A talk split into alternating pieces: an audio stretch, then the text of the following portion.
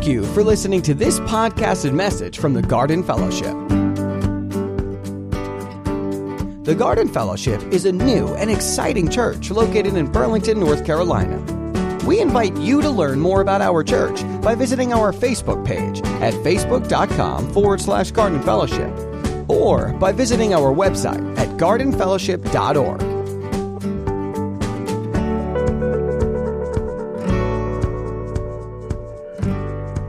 Now, we invite you to worship God through the teaching of His Word. And he said, "There was a man who had two sons, and the younger of them said to his father, 'Father, give me the share of property that is coming to me.' And he divided his property between them.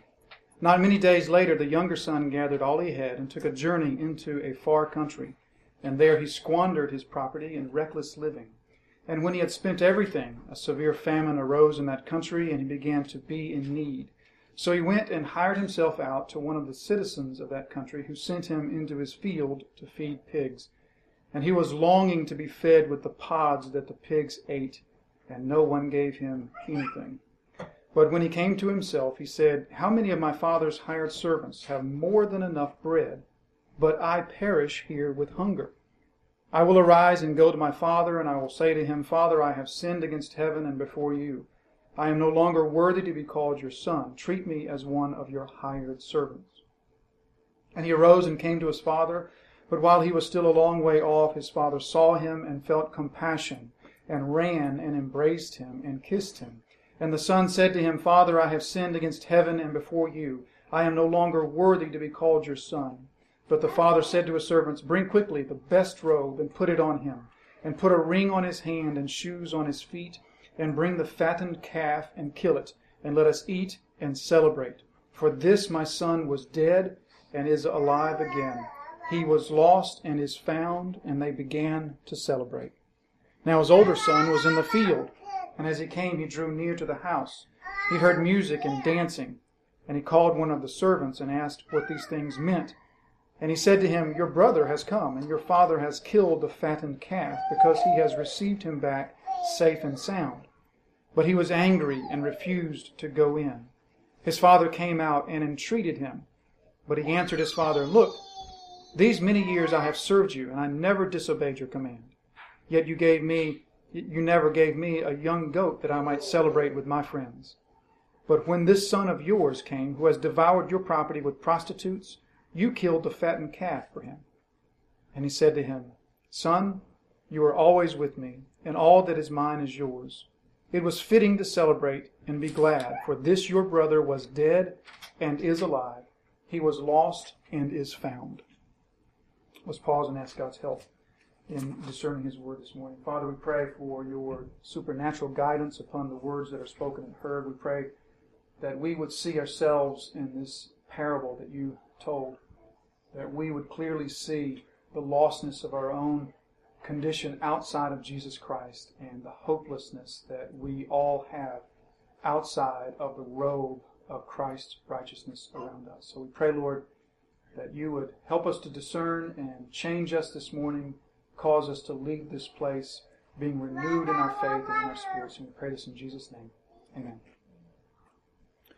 So the parable that's known as the parable of the prodigal son is, as we've said before, and we'll talk about as we kind of go along, is unfortunately named.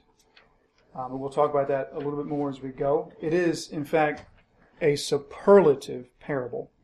I think that if I were given the choice and someone were to say to me, you can only have one parable that Jesus ever spoke, that somehow the rest of them are lost, then no question about it, this would be the one parable that we should cling to. It is unfortunately, it is a very much misunderstood and underappreciated parable. We tend to focus in the teaching of the parable of God's lovingness, of His patience, of His eagerness for the younger son to return, and His celebration in the fact that once he was dead and now he's alive. We tend to focus on that to the exclusion of what I believe to be the central point of the parable, and that is not to do with the younger son, but the elder son. Jesus is telling this parable, of course, in the context of the Pharisees, those who were self-righteous, saying among themselves, he accepts sinners and receives tax collectors. And Jesus tells these three parables in response to that. And of course, the Pharisees find themselves illustrated in the parable in the elder son, which we'll get to next time. So Jesus himself starts the parable by saying, there was a man who had two sons. So the parable is not the parable of the prodigal son, but in many ways, both sons are very much prodigal or wasteful. So again, the elder son, I believe we're going to see that he's the climax of the story. Both sons are lost. Both sons disrespect their fathers. Their father, they do this in different ways. The younger son will disrespect his father by boldly asking for what's coming to him and then taking that and leaving. The elder son will disrespect his father in some other ways, but they both have the same underlying desire, and that is that both of them want their father's goods, but not their father himself. They will show it in different ways. The younger son, again, will be bold in his desire for the father's goods without the father. The elder son is a little bit more subtle. He will attempt to get what he wants by just gritting his teeth and obeying and suffering through the years until his father passes. But his goal is likewise to get his father's stuff without his father. We'll see that as clearly as we go along. They're both lost. The younger son is lost in his disobedience. The older son is lost in his obedience. The younger son is lost in his distance from the father. The elder son is lost in his proximity to the father, but both of them are equally disrespectful and equally lost. And of course, at the end of the parable, the only one of the two sons has a relationship with the father that is resolved. The younger son's relationship is resolved. Jesus leaves the parable with the elder son's relationship being unresolved. So all of that is just to kind of get us into the right frame of mind as we talk about this. Remember, the context of this parable is the context that we saw back in verse 1, that the Pharisees and the scribes were grumbling and complaining among themselves, that Jesus receives tax collectors and he eats with sinners. And Jesus tells these three parables in that context.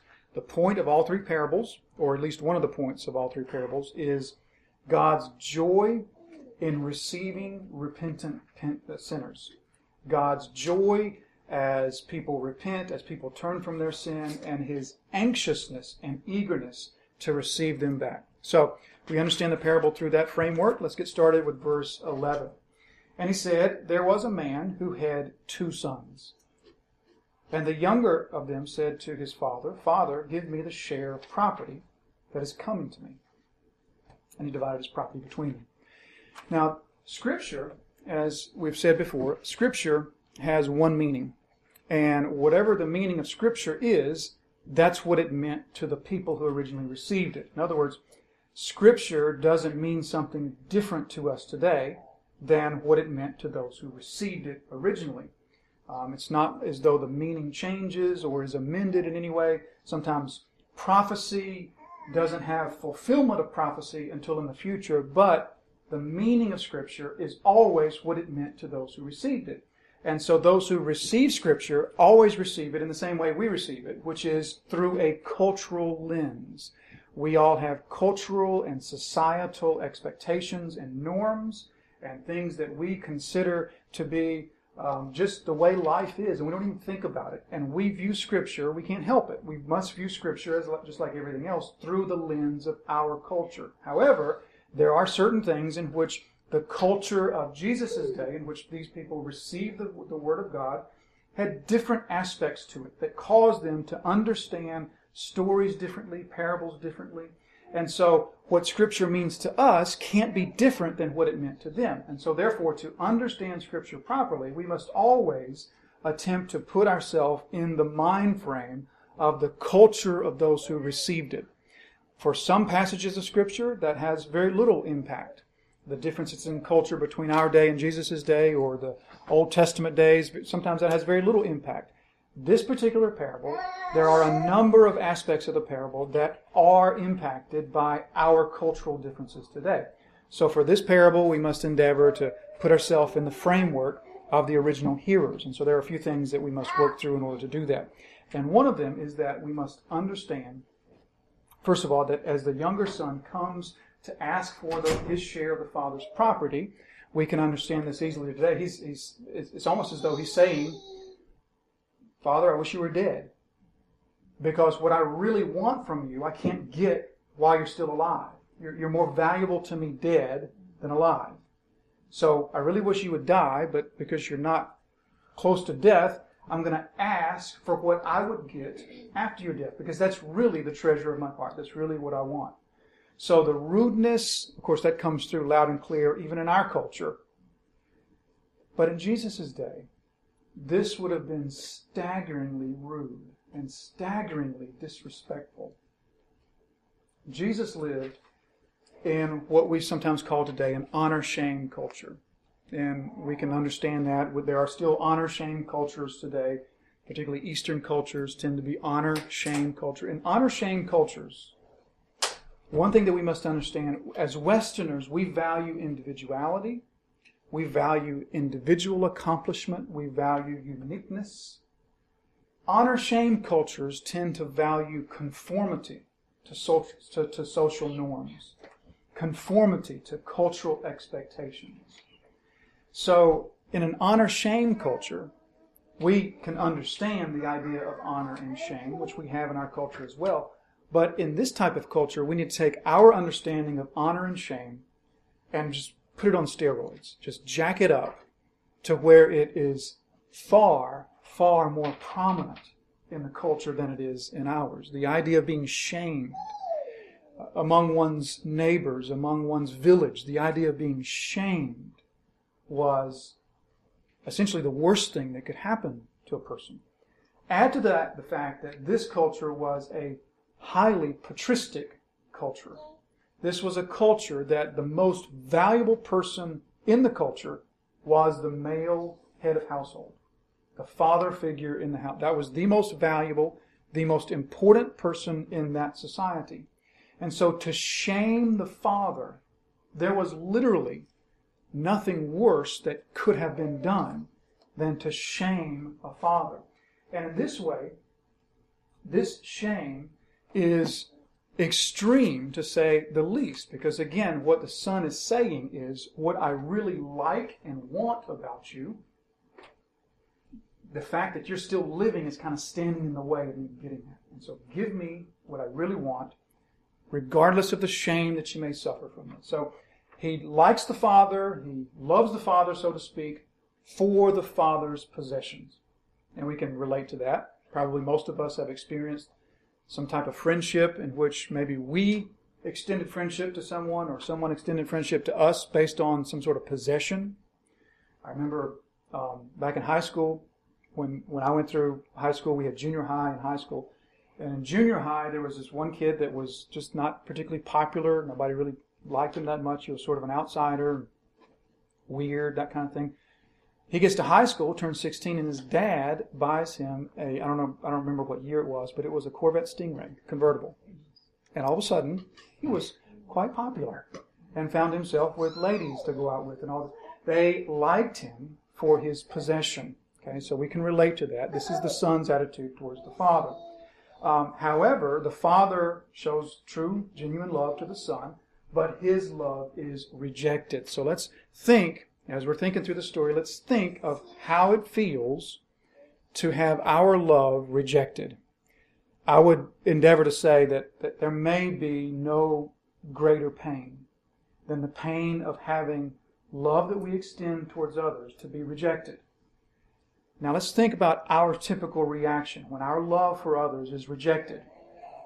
Our reaction, I think, tends to be anger, bitterness, a withdrawal of that love, or at least try to withdraw the love, a sort of protecting of ourselves. When our love is rejected, then oftentimes, particularly in our society, the wisdom of the day is, you need to sort of build these walls. You need to protect yourself against that sort of thing happening again. That tends to be our attitude, our reaction towards love that's rejected by others. So we'll observe the Father's love as his love is rejected. So Jesus begins the story There was this man who had two sons, and the younger of them said to his father, "Father, give me the share of property that is coming to me." Now, what we want to think about is Jesus' hearers. At this point in the story, Jesus' hearers are quite angry. Because again, this is the most disrespectful, the most dishonorable thing that could happen in this culture. And so Jesus' hearers, among them are the Pharisees and the scribes. They're hearing this. And right now, Jesus has their blood up. They're sort of raging because they have heard of this unspeakable dishonor that is happening. So they're angry. All right. And so it says that the father then divided his property between them.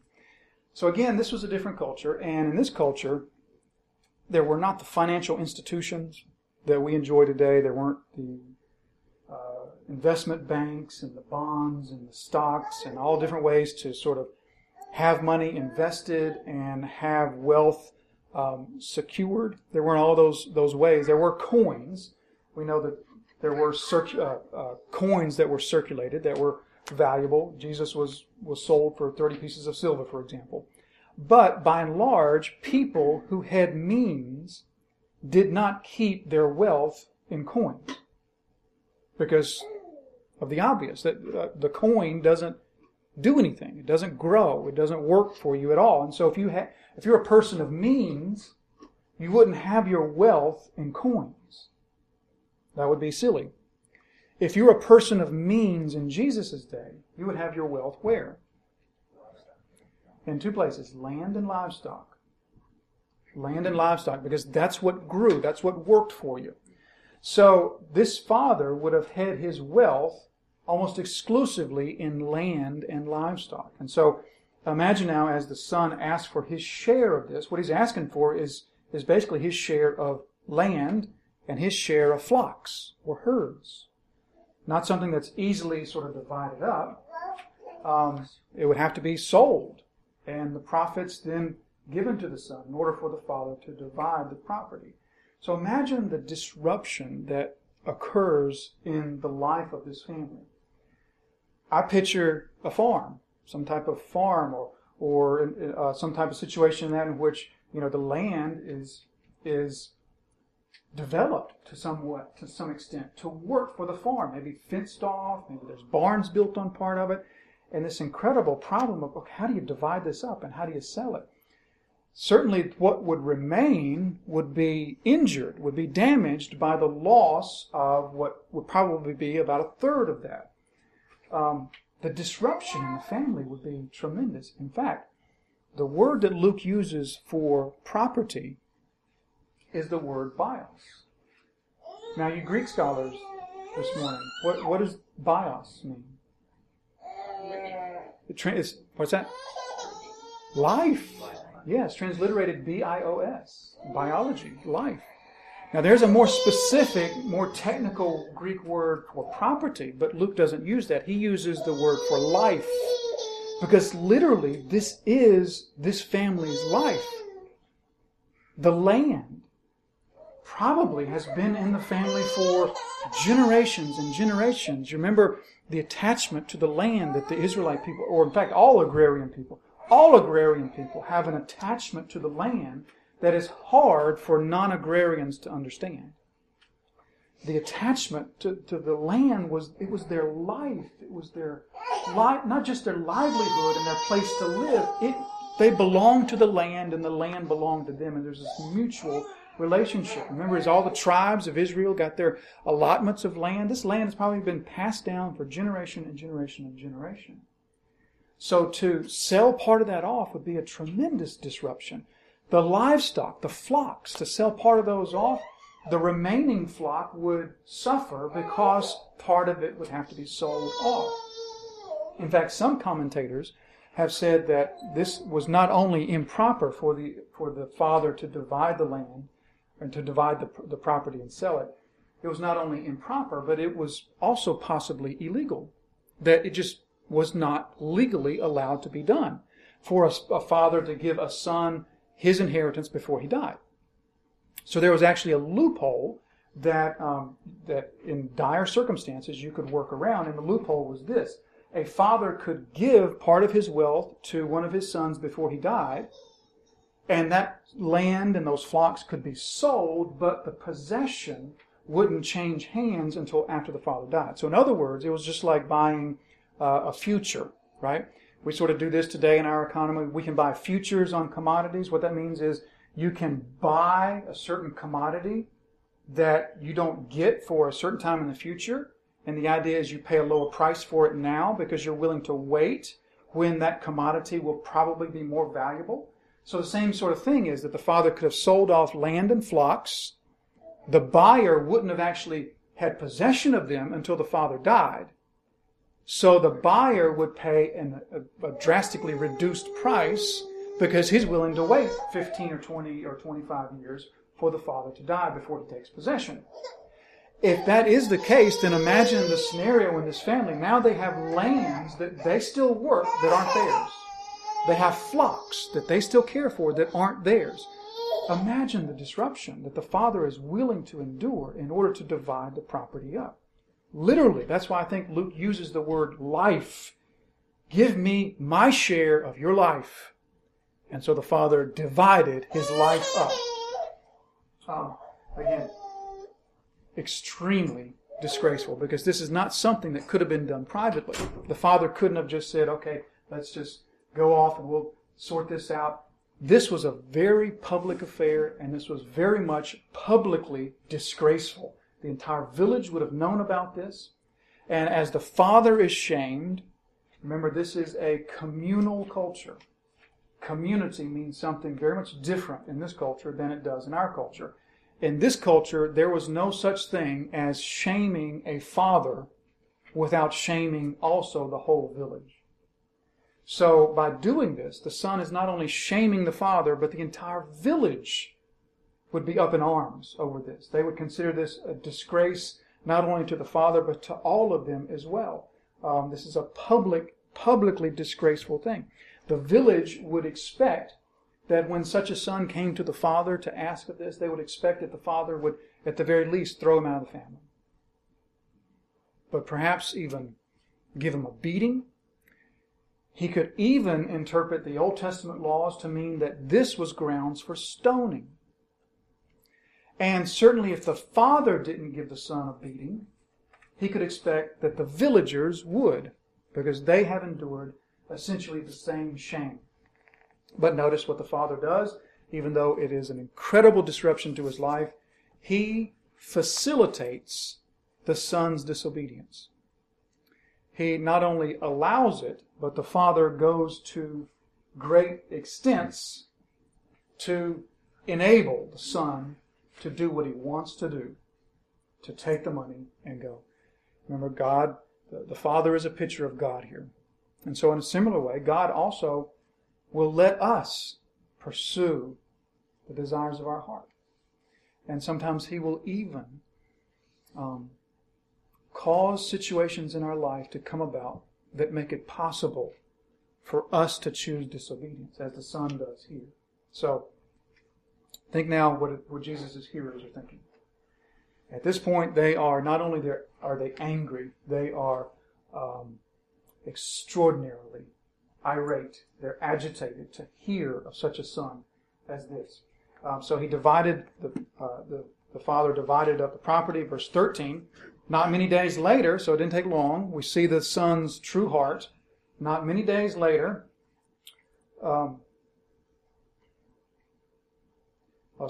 many days later, the son gathered together all he had and took a journey into a far country.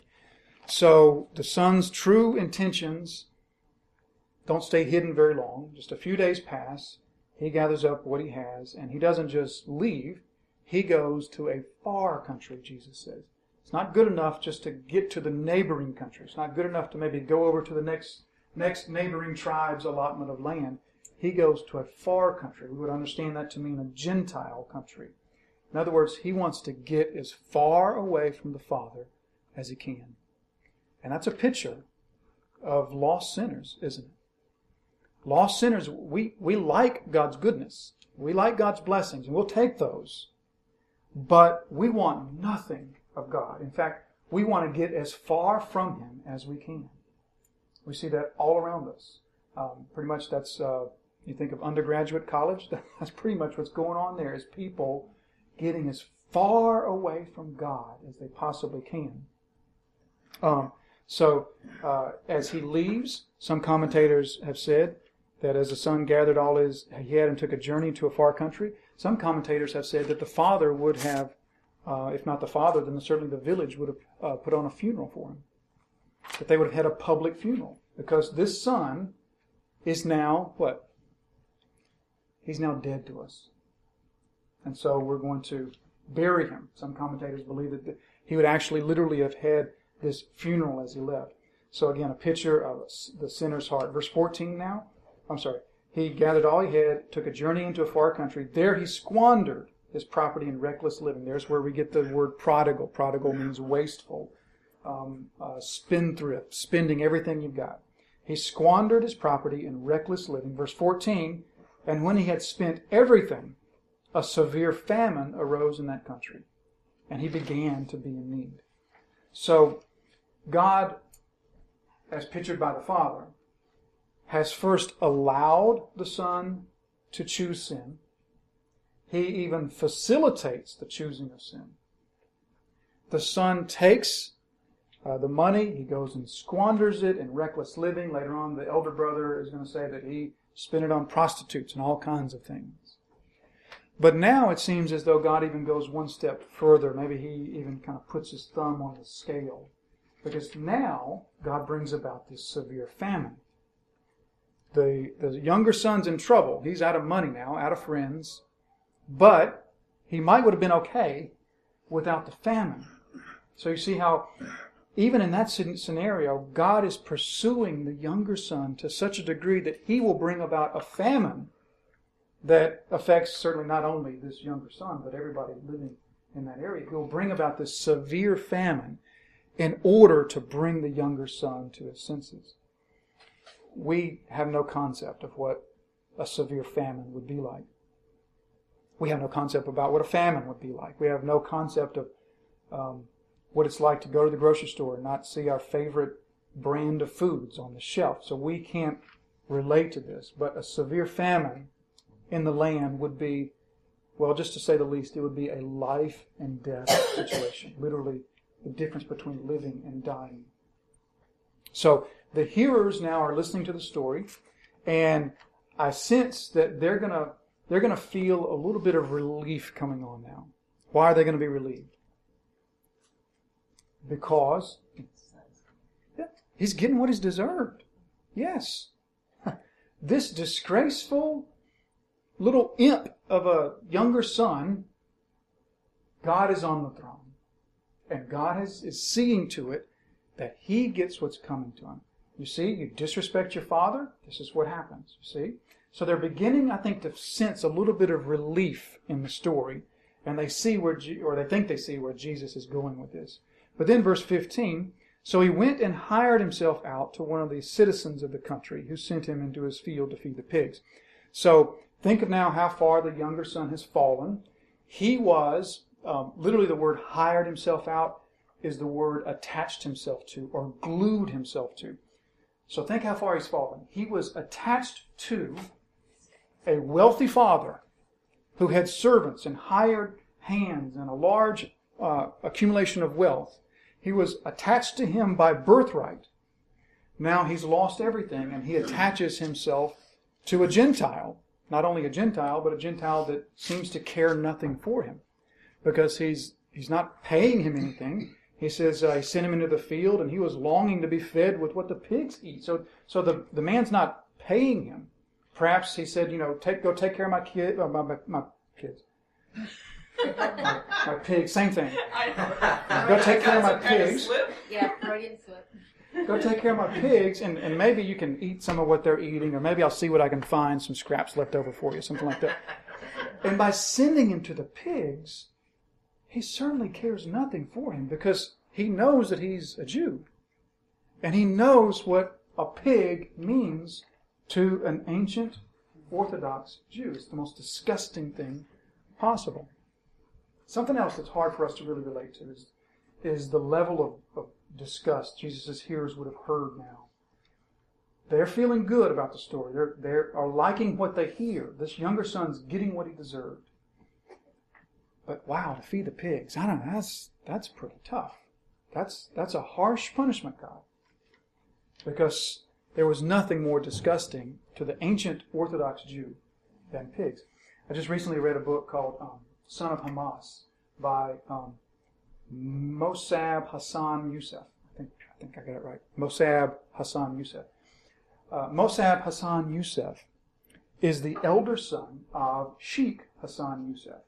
Sheikh Hassan Youssef was one of the 7 men who founded Hamas. So as the eldest son of one of the founders of Hamas, Mosab was on a path to Hamas leadership. And even in his young days, it was, the story goes on, he was arrested, I think about 10 or 11 or 12, as a young kid. He was first arrested for throwing rocks. You've seen on TV, you know, the Palestinians. Sorry, I didn't mention that. He's a Palestinian. But you've seen on the TV the Palestinians throwing rocks at the Israelis, you know. So he was arrested for throwing rocks at an Israeli tank. And he was arrested by the IDF, the Israeli Defense Force. So he's arrested and put into an Israeli jail. He's 11, 12 years old now.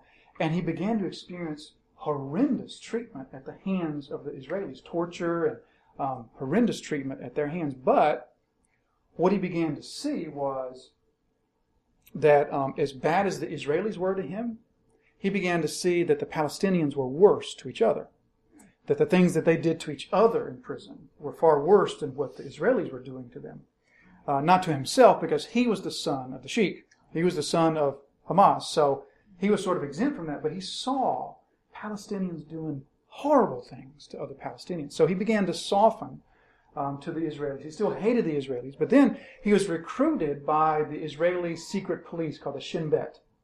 They recruited him as the son of the leader of Hamas to be a spy for them.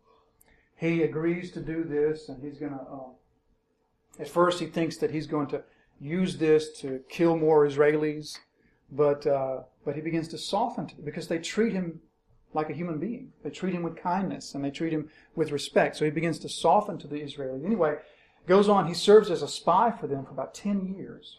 During that time, he is an integral part of stopping dozens of suicide bombers. He's responsible for arresting dozens of Hamas leaders, including his father. So anyway, as the story goes, he eventually is converted to Christianity. But I tell all that is sort of beside the point. The reason I say all that is because in the book, one of the operations that they have Youssef do is he and some others are going to secretly, without the knowledge of the IDF, they're going to break into an Israeli prison. And as he's doing, he describes how he's navigating all these barriers and obstacles and guards and everything's going well until he reaches the guard pigs. And that's probably the first time you've ever heard those two words used together like that, the guard pigs. But the IDF uses guard pigs. And think about it, it kind of makes sense. Number one, there are few things as vicious as a pig. Pig's pretty vicious. Number two, they're pretty intelligent and easily trainable. Number three, to a modern-day Muslim, a pig was like it was to an ancient Jew. Nothing more disgusting. So these guard pigs are what they used to guard these Israeli prisons, and the Muslim prisoners will have nothing to do with them. Sort of a little story to help us maybe get our arms around what it meant for this young man to be sent into the field to feed the pigs. Not only feed the pigs, but he's now so hungry that he longs to eat what the pigs are eating. When I was a kid, my grandparents, on their farm, we had pigs. And it was my job to feed the pigs, or we didn't call it feeding the pigs, we called it slopping the pigs. And what we did, we had literally a 5-gallon bucket, just like any old regular 5-gallon bucket in the kitchen. And everything that wasn't plastic or aluminum foil went into that bucket. Everything. Peelings, corn cobs, cooking grease, paper wrappers. If it wasn't plastic or aluminum foil, it went into the bucket. And it was my job every day to take this big bucket. I was probably 8, 9 years old. Imagine 8-year-old carrying a big 5-gallon bucket full of slop to the brim. It was my job to carry this to the pigs every morning. And I remember fighting the gag reflex because it was just so disgusting what was in that thing. And it would slosh on me and everything. But you would take it, and the pigs had a trough. And I would have to lift the bucket over the fence and pour it into the trough, right? And one thing was for sure. Whatever exited the bucket, you weren't getting back. Because the pigs, of course, they didn't wait for the bucket to be politely emptied and, oh, may we eat now? They were in there, and half of the bucket went on the back of their heads and in their ears and everything. And once it was out of the bucket, you were not reaching back in that trough because they are mean animals, and you would lose a finger if you stuck a hand in there. So in my mind, I picture this young man fighting with the pigs to get some of their food. He's so hungry that he's no longer is he disgusted by what they're eating, but he's willing to fight them to get it. He has sunk as low as he can go. He has reached the bottom. Jesus' hearers are sort of rah-rah. Yes, you see, the lesson, never disrespect your father. The lesson, never disobey God, because this is what happens to those who do that. So, Jesus has, of course, a surprise coming for them. So, verse 16. He was longing to be fed with the pods that the pigs ate, and no one gave him anything. So there we see another picture of sin. Sin will deceive us and take us to the very bottom, and when it gets us to the bottom, it will leave us there with no hesitation. No one would give him anything. So Jesus' hearers, again, I think, are on board.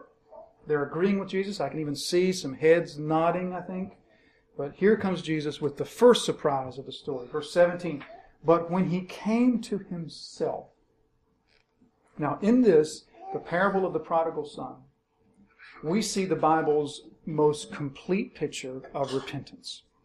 Repentance involves three necessary things. It involves the emotions, it involves the mind, the intellect, and it involves the will.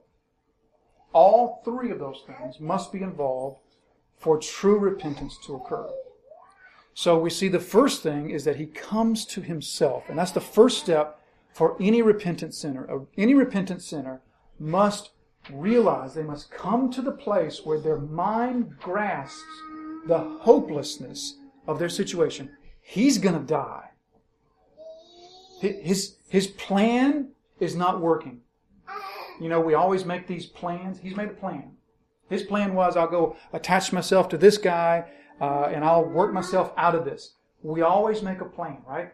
I'll go to school. I'll get a better job. I'll buckle down. I'll work hard. I'll do this. I'll do this. I'll do that. I will get myself out of this mess. He's made a plan, but his plan is not working. And now he comes to his senses and he realizes, I am going to die. And having come to his senses, again, that's the first step of repentance, a realization of the hopelessness of our path. Without the Holy Spirit, we don't come to that realization. Without the Holy Spirit, we just keep on telling lies to ourselves. You know, I just had a bad string of bad luck. My luck's going to change. If I just work a little bit harder, if I just get one break, it's all going to change for me. Let me go buy a lotto ticket, whatever it may be. The Holy Spirit has to work in our hearts for us to even come to that realization, I am hopeless. So the first step, he came to himself. And he said, and of course in this we're going to see also his emotions. That's also a necessary part of repentance. We must be emotionally broken over our sinfulness. It must grieve us. Not only do we recognize the sinfulness that is our life, but it saddens us, and it grieves us, and it hurts us, and it aches us in our hearts. So we see this also, the emotional part. He came to himself, and he said, how many of my father's hired servants have more than enough bread, but I perish here with hunger? So for just a moment, let's differentiate between hired servants and servants. Later on, It's a servant that's going to come to the elder son. But here, the younger son says, how many of my hired servants? A hired servant or a hired worker was a day worker. They were just hired if the owner of the farm had need that day. He would just go into the village and there would be a place where they would gather and he would hire workers for the day and pay them for the day. There was no ongoing relationship. Remember the parable in Matthew of the man that goes out, the owner of the vineyard, and all throughout the day he hires day workers all day long. And then at the end of the day he pays them what? What he wants to pay them. That was the relationship between a hired worker and a servant. They didn't live with them. They weren't fed by them. They weren't housed or clothed. There was no ongoing employment. It was, I need somebody today. Here's somebody. I'll pay you to come work for me today. No skill, no trade that they could bring, no skilled labor. It was just labor for the day. Now, the wages that they would be paid, as you can imagine, are the lowest possible. They were at the bottom of the employment pyramid, so to speak. They would be paid the lowest wages possible. So here it speaks to us a little bit of the generousness of the Father. Because what does the Son say? How many of the day workers have more than enough to eat? Those day workers who work for my Father.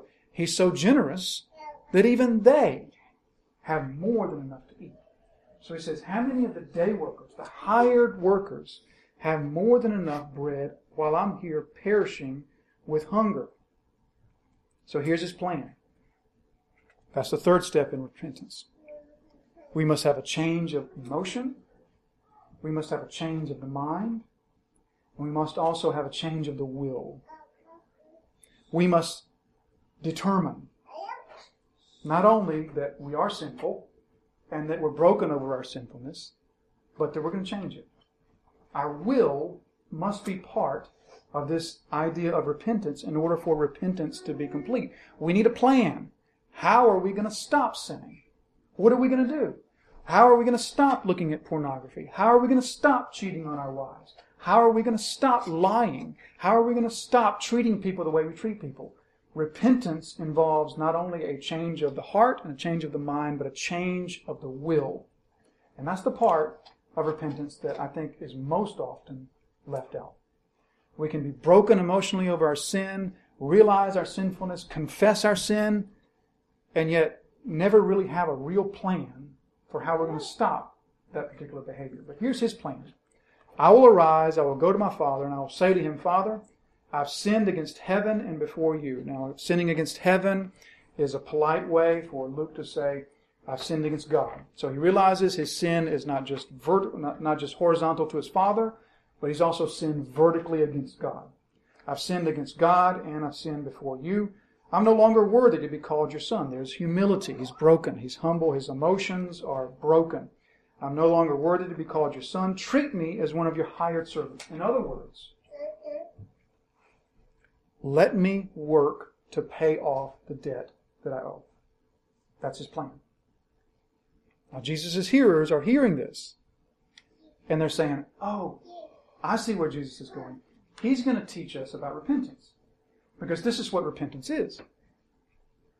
Repentance is paying back the debt you owe, and when it's paid back, then you can be received back.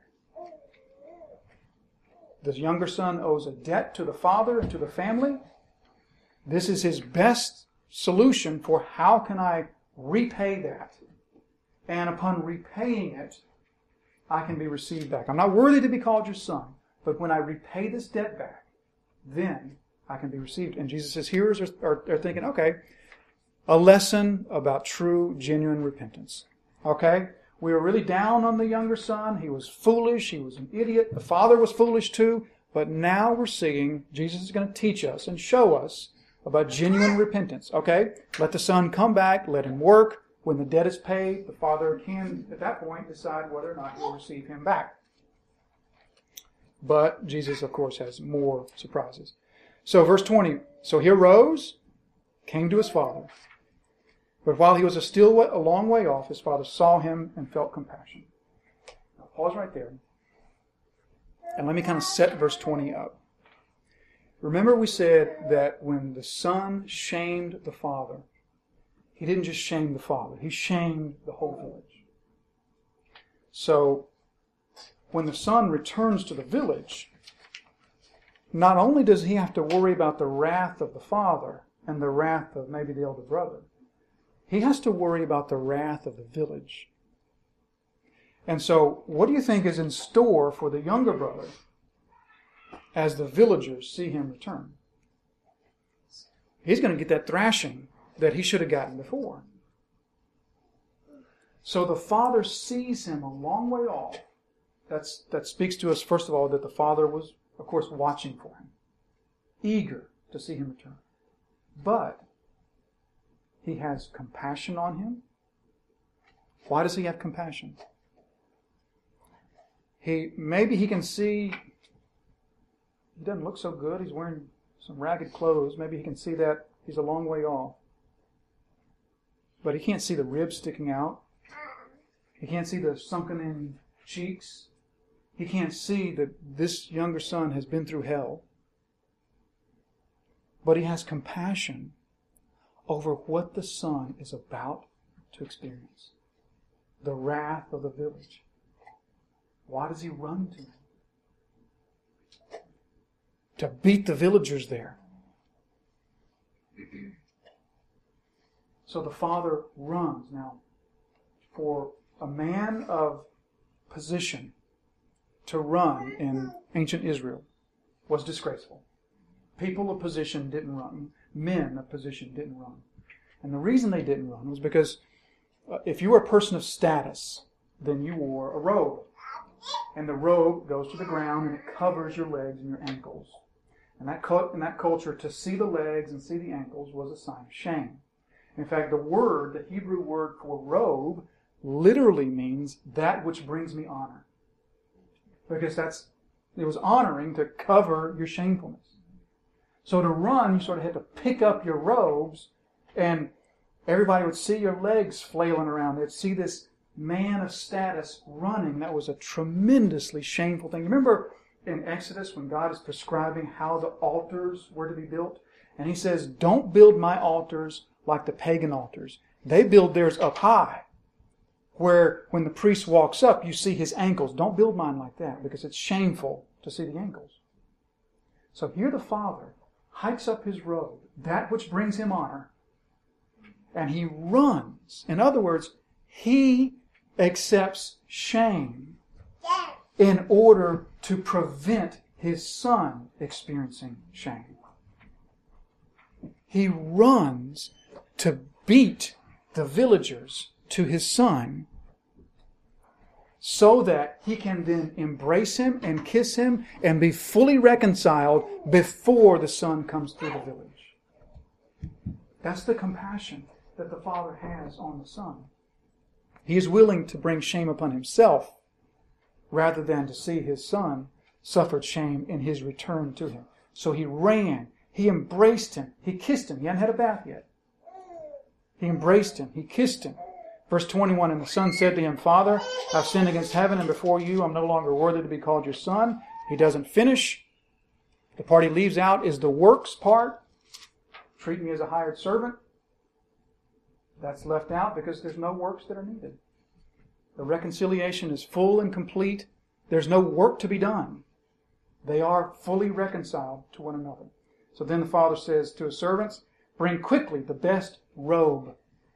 Now we know all the connotations for robe in the Scripture, the robe of Christ and His righteousness that covers us. The Father says, bring the best robe. Who would own the best robe in the house? It'd be the Father's robe, right? They weren't a robe store. They didn't have robes laying around that didn't belong to anybody. Every robe in the house was somebody's robe.